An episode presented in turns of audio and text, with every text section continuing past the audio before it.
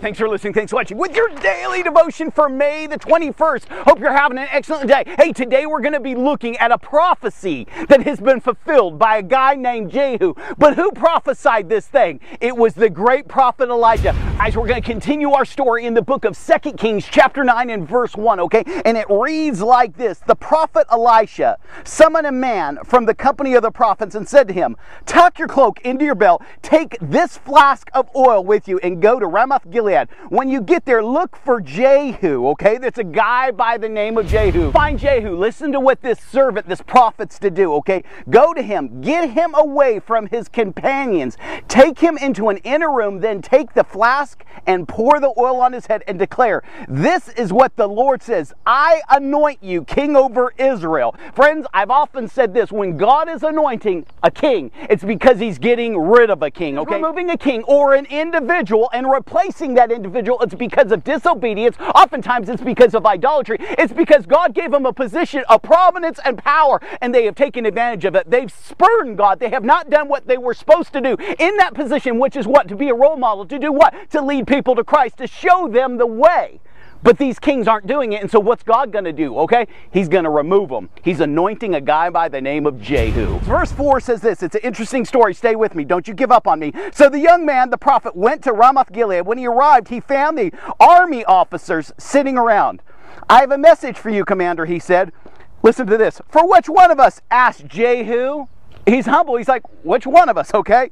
For you, commander, he replied. Jehu got up and went into the house. Then the prophet poured oil on Jehu's head and declared, This is what the Lord, the God of Israel, says. Now, watch this. He was given instructions by Elisha exactly what to say and to do. But now, watch this. The Spirit of the Lord God has come upon this prophet. Like this. this is what the Lord, the God of Israel, says I anoint you king over Israel's people, Israel. You are to destroy the house of Ahab, your master And I will avenge the blood of my servants, the prophets, and the blood of the Lord's servants shed by Jezebel.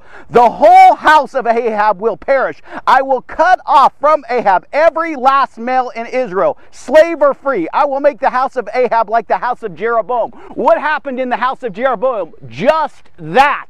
God decided Jeroboam wasn't doing it right. He was ignoring God's instructions. He was ignoring God's law. So God came in, killed him, but not only him, all all the people who could follow him as a descendant of Jeroboam. When God cleans house, Friends, let me just tell you this.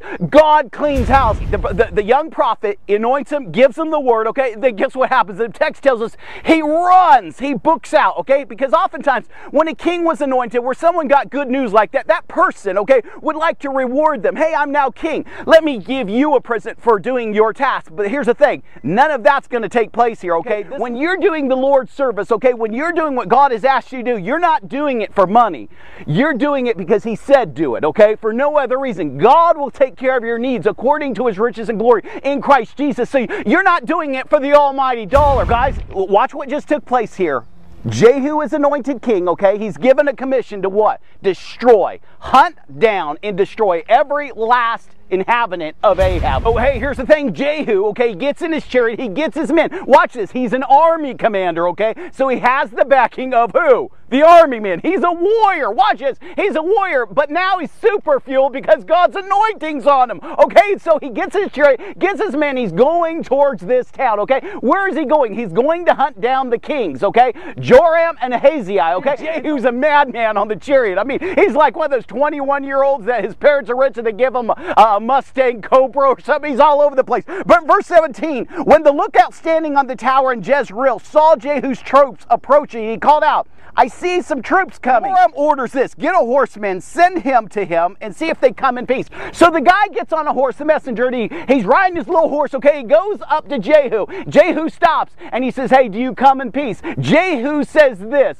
What do you know about peace? There's been no peace. Get behind the line. And they keep on going, get, meaning get behind my people, okay? And so that happens again, okay? Nothing happens. So they say it to the king again King, uh, the messenger went behind the troops. What's going on? So he sends another horseman, okay? Horseman comes up to Jehu and he says, Hey, I'm from the king. Do you come in peace?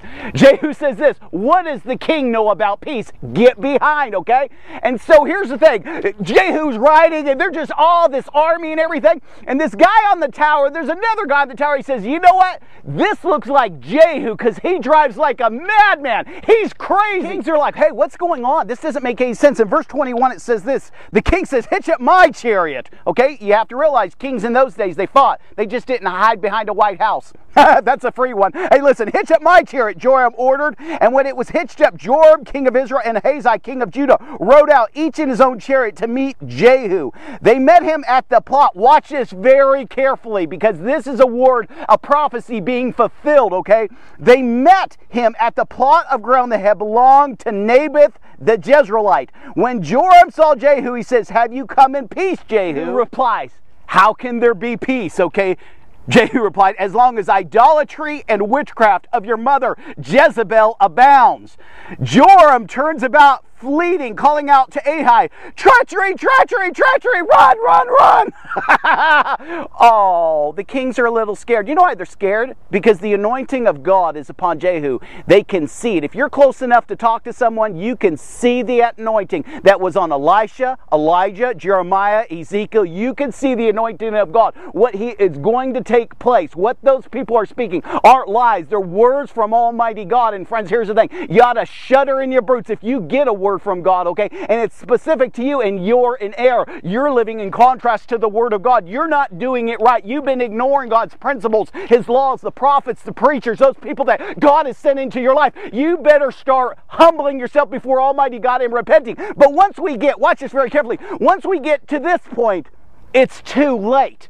God is bringing it, okay? You got to realize that God is bringing it. Friends, here's the thing. There's so many different concepts of God that people just don't understand. Some time back, a few weeks back, I did a devotion on Jonah. Jonah's going to Nineveh. He prophesies the people repent. Listen, God gave him a spirit of repentance. God is such long suffering. He has forbearance. He has patience with his creation. And so he allows them. He allows them the opportunity, okay, through Jonah's words, which were God's words, to repent. They did. For for a season. But I did another devotion called Nahum, and that's what it looks like. Now, God is prophesying. He's saying, I am going to bring utter destruction so, on one hand, He gives us time to repent. He gives us time to get it right. He gives us time to see what we're going to do. But in Nahum, friends, if you watch that devotion, you will see what God is prophesying. No, you're, I'm not going to give you the ability to repent. Let me just tell you, this is God saying, let me tell you what I'm going to do. I'm going to utterly destroy you. Man, woman, child, grandpa, grandpa, it doesn't matter because you've ignored me. Okay, and so we see that text. Now, let's go to this story. Let's bring it to here. A couple weeks ago, I did a devotion on Naboth's garden, okay? King Ahab wants his garden, so he has. Okay, watch this. King Ahab and Queen Jezebel kill this guy. Okay, to take his garden, he steals Naboth's vineyard. He absolutely steals it, okay? The word of the Lord came to Elisha. Elisha shows up and rebukes him and says, You're a murderer, okay? And this is what God's going to do in your life. You're going to die in this very vineyard, and the dogs are going to lick your blood. Well, here's the thing Ahab hears it, okay? He's pierced through the heart and he repents. Not of his lifestyle, not of his choices. He's just sorry that he got caught for murdering, okay? And doing all the things that him and Jezebel did on a daily basis, okay? But here's the thing God relents and he says, Okay, I'm not going to do it yet, okay? And so what ends up happening? Three years go by. Ahab, watch this because you got to watch that video, okay, that devotion. Ahab thinks he gets away with it, okay? We never get away with sin. God will never let you and I get away with sin. Never. Matt, never. Oh, Matt, you don't, yet, never, okay? We can't, okay? So Ahab goes to war, and a single arrow goes right through his heart. Watch this. But it's not on the vineyard lot, like God said, like Elisha prophesied, okay? It's, he's out in battle, and what ends up happening is the dogs lick his blood out there where he was. But now the fulfillment is going to be through his what? Through his children. See, the king that Jehu's about to kill, and we're about to get to that, he's going to throw his body right there on Naboth's vineyard. Ahab, when he heard the word from Elisha, he could have turned. He could have truly repented. Not just, I'm sorry I got caught, but he could have truly repented, turned from, and turned towards, okay? And we could have saw what the outcome of that would have been, okay, played out in history. But he doesn't. He's just sorry that he got his hand caught with it in the cookie jar. He's sorry that he got caught murdering, exposing who he really was from the inside out. He's sorry that he's been exposed, okay? Because here's the thing, he was living a secret life, okay? He's trying to be secret about murdering one of God's chosen, okay? Watch what happens, okay? Had the time to repent? Did he do it? No. So what ends up happening? Because he spurned this, he didn't take God up on the offer to truly turn from his sins. Now it's fallen upon his children. 24. Jehu. These two kings are hauling tail away from Jehu because they could see it in his eyes, they could see it in his face. They know who this guy is. They know what he's capable of. He's a warrior, but they also know with God's anointing on him, uh oh, got to get out of here. But it's not going to help. Verse 24 says this Jehu drew his bow and shot Joram between the shoulders, and the arrow pierced his heart, and he slumped down in his chariot. Jehu said, Pick him up, throw him in the field that belongeth to Naboth, his vineyard. Remember how you and I were riding? Basically, he says this Do you remember the word that was spoken by Elisha, by God? That he was going to die there, he did die there. Because a lot of people think, well, Ahab didn't die there. Friends, is there anything worse than your children having to take pick up the gauntlet because you sinned against God, meaning they're suffering for your sins. And you're like, well, it's not like that in the New Testament, Matt. Yes, it is. It is absolutely like that because your children will commit the same sins as you do. They will follow you all the way down to the gates of hell and beyond. 26 says this These are God's words. Yesterday I saw the blood of Naboth and the blood of his sons, declared the Lord, and I will surely make you pay for it on this plot of ground, declares the Lord. See, that is what was spoken through Elijah, okay? Here's the thing. He now the children are paying for their father's sins. The other king Ahaziah, he sees it. He's witnessing in verse 27. And the king of Judah saw what had happened, and he fled on the road to Beth Haggan. Jehu chased him, shouting, Kill him too! They wounded him in his chariot on the top of Gur. Listen to what happens. He gets away, but he dies. Did they get away with anything? Honestly, let me ask you this. Did they get away with anything? No. We never get away with sin. We don't. People hide their sin. People are very secretive about their sin. People like to cover up their sin. But God says, those people who try to cover up their sin, I will expose it. I will judge them. Why? Because God has sent His only begotten Son to forgive us of our sins, okay? That means we have to be under the blood. That means we have to be under that covenant of grace. That means we have to be children of the living God. We have to do it solely God's way, which is solely Jesus Christ. Anything. So, what ends up happening in the story? Is that the end of the story? Friends, that's not even the beginning of the story. If we go to verse 30, and Going to ab lib for, for time's sake, okay? Uh, Jehu and his troops go into town, okay? And they show up at the palace. Who's there in the window? It's Jezebel. And the text tells us that she's putting on makeup. She's getting all dolled up for Jehu, okay? And she says, Is that you, you murderer? Okay? Jehu looks up to the palace. He says, Who's on my side? Who's on the Lord's side? Throw her down. And that's what they do. They throw Jezebel all made up, okay? Head first. She splats. The text tells us she splatters, okay? Listen, that doesn't sound too good, but that's judgment when we sin against God, okay? She splatters, okay? And they leave her in the road. Jehu goes into the palace. He starts munching down on all the delicacies. He's eating the steak, the chicken, the lobster, all the good stuff, okay? Finally, he thinks, you know what? She was a queen. Pick her up out of the road Let's bury her, okay? Let's just get this done with, okay? And then we'll go on about our venture of doing what God wants us to do. Slaying Ahab's kids because of what? Idolatry. So we go out to bury Jezebel, but she's not there. And you're like, what do you mean she's not there? She just fell head first from the fourth story of the palace. Why isn't she there? Verse 35. But when they went out to bury her, they found nothing except her skull and her feet and her hands. They went back and told Jehu, said, this is the word that was spoken by the servant Elijah, the Tishbe. On the plot of ground of Jezreel, dogs will devour Jezebel's flesh and eat her, so there's nothing left. Again, a word spoken by Elijah that was fulfilled. Now, Elijah's already been taken up to heaven. He's taken care of. God's blessing him. He's in heaven. Is he suffering? No. But there isn't a word that Elijah spoke that wasn't fulfilled. Okay, not one word that was not fulfilled according to Scripture. According to what God, God spoke through Elijah. Jehu's not done. Verse 10 tells us he shows up at another town, and there's 70 sons, real young children. I mean, they're not big kids, okay? Uh, and he sends a letter and he says, I tell you what, over all the 70 sons, here's what I want you to do. I want you to pick out one put him on the throne, and then here's what I want you to do. I want you to support him because I'm coming to get you. They write a letter back saying, No, no, no, no, no. We are as you are. You tell us what to do. We're not doing that. We're for you, your king, okay? We're not putting any of his sons on the throne and supporting him and defending him, okay? They're scared. Verse 4 says they were absolutely terrified. They says, No, you tell us what you want us to do, okay? We're not doing it. Jehu says this behead every one of them, all 70 of them. I want you to put their heads in baskets and put them in front of the city. I'll be there tomorrow. And that's exactly what took place, friends. Why? Again, why? Judgment. Because of why? Because of idolatry. Because of why? Not obeying God. I think these stories are just so amazing. Verse 9 tells us this. The next morning, Jehu went out. He stood before the people and said, You are innocent. It was I who conspired against the masters, your kings, and killed them. But who killed all these? Who killed all these people? That's what Jehu is saying. I think it's just so funny. He's saying, hey, I killed the kings. But who killed all these people? Jehu says to the people, The Lord has done what he promised through his servant Elijah. So Jehu killed everyone in Jezreel who remained of the house of Ahab, as well as all of his chief men, his close friends, and all his priests, leaving him no survivor.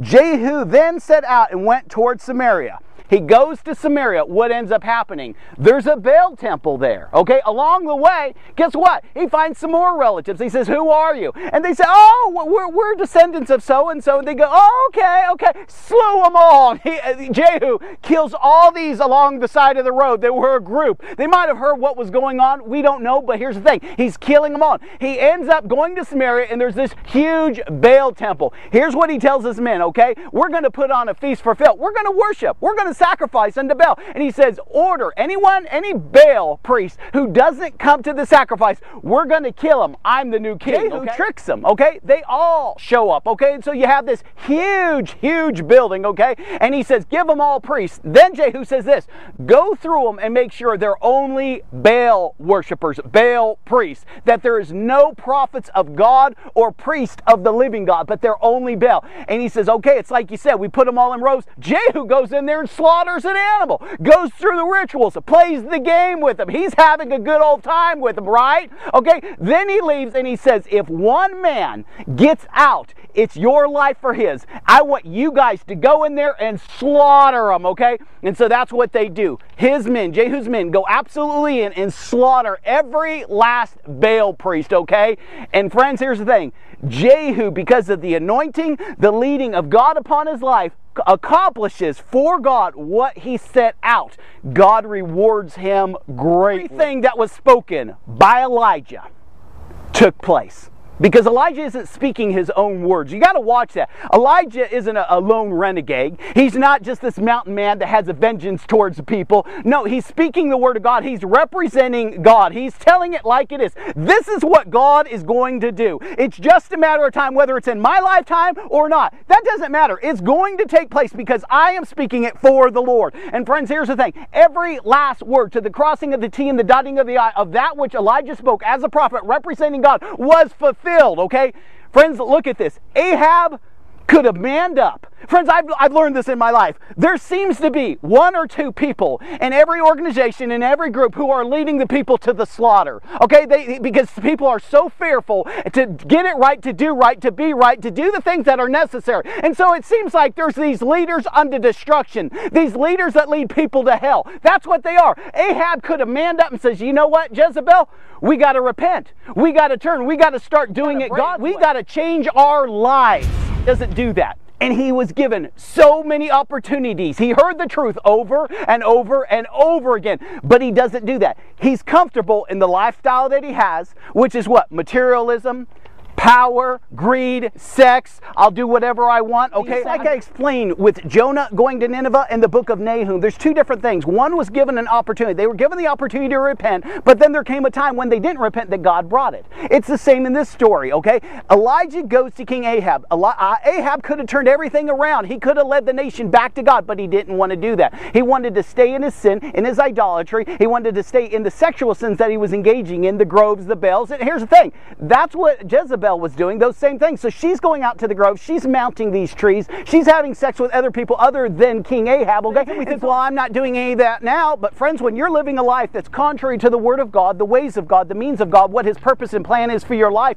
meaning this, you are, because that's idolatry. That's self as God. Friends, here's the thing there are consequences to sin. And people uh, today, in the time that you and I live, they just don't understand it. They think I can continue on like this and be okay. And it's just not the case. So, my question for you is this Where are you in this story? I mean, honestly, you're someone.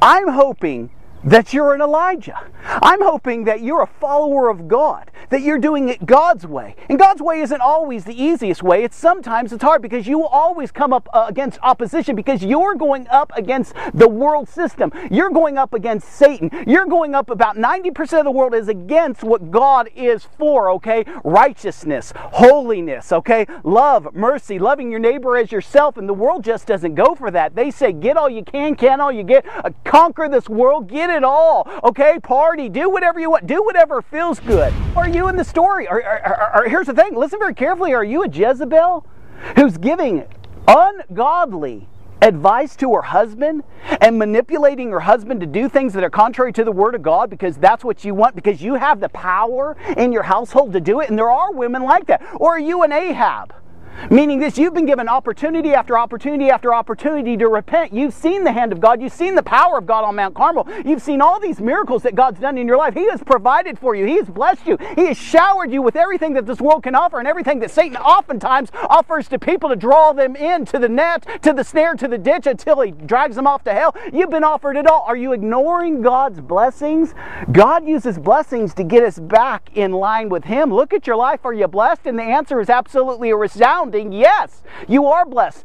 What are you going to do about it? Are you going to be like Ahab and your children are going to suffer the consequences because of your decisions, you being the role model of the house? Or are you going to turn from and turn towards God and turn a new leaf? Who are you in the story? Or are you Jehu?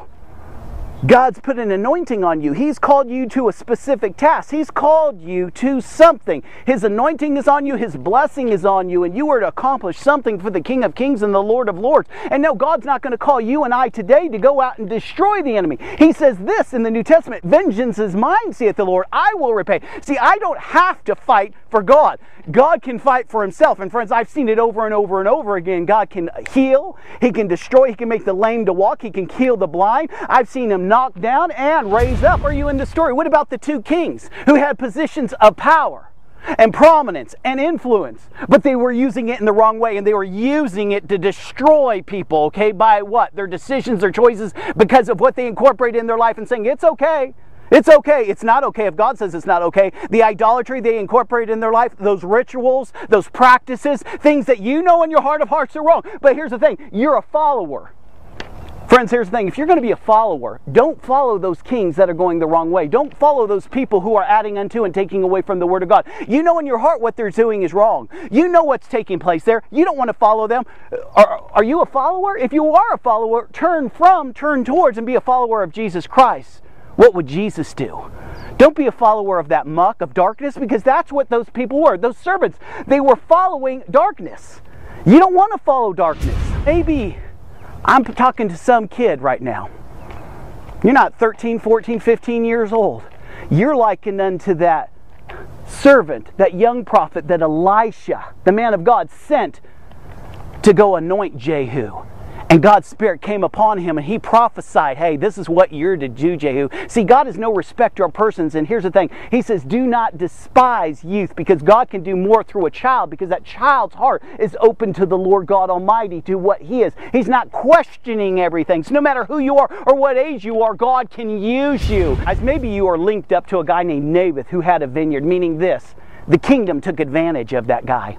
They manipulated, they lied, they cheated, they stole, they took his life, okay? And I know I'm talking to some people who are living in Christ that have been taken advantage of through fear, through lies, through manipulation, okay? You've been taken advantage of. God's saying this to you today. Thus saith the Lord God, I'll take care of it. Remember, guys, look at look at if you, I'm gonna take take all that story in this. It's either God's way or no way. There is no other way other than what God has said in His Word. He is the way, the truth, and the life. No man comes to the Father unless it's through Jesus Christ. Hey, I hope this helped you. I know this was a heavy one. And here's the thing I like Jehu. Why? Because God's anointing on him. He accomplished the task that he was set out to do. He brought glory to the King of Kings and the Lord of Lords, okay? And he established things the way they basically, he set it back to the way it was supposed to be. Was he perfect? If we read on, we'd find out no, he wasn't perfect. He faltered too as you and I oftentimes do. Hey, this is Matt from the Man Cave.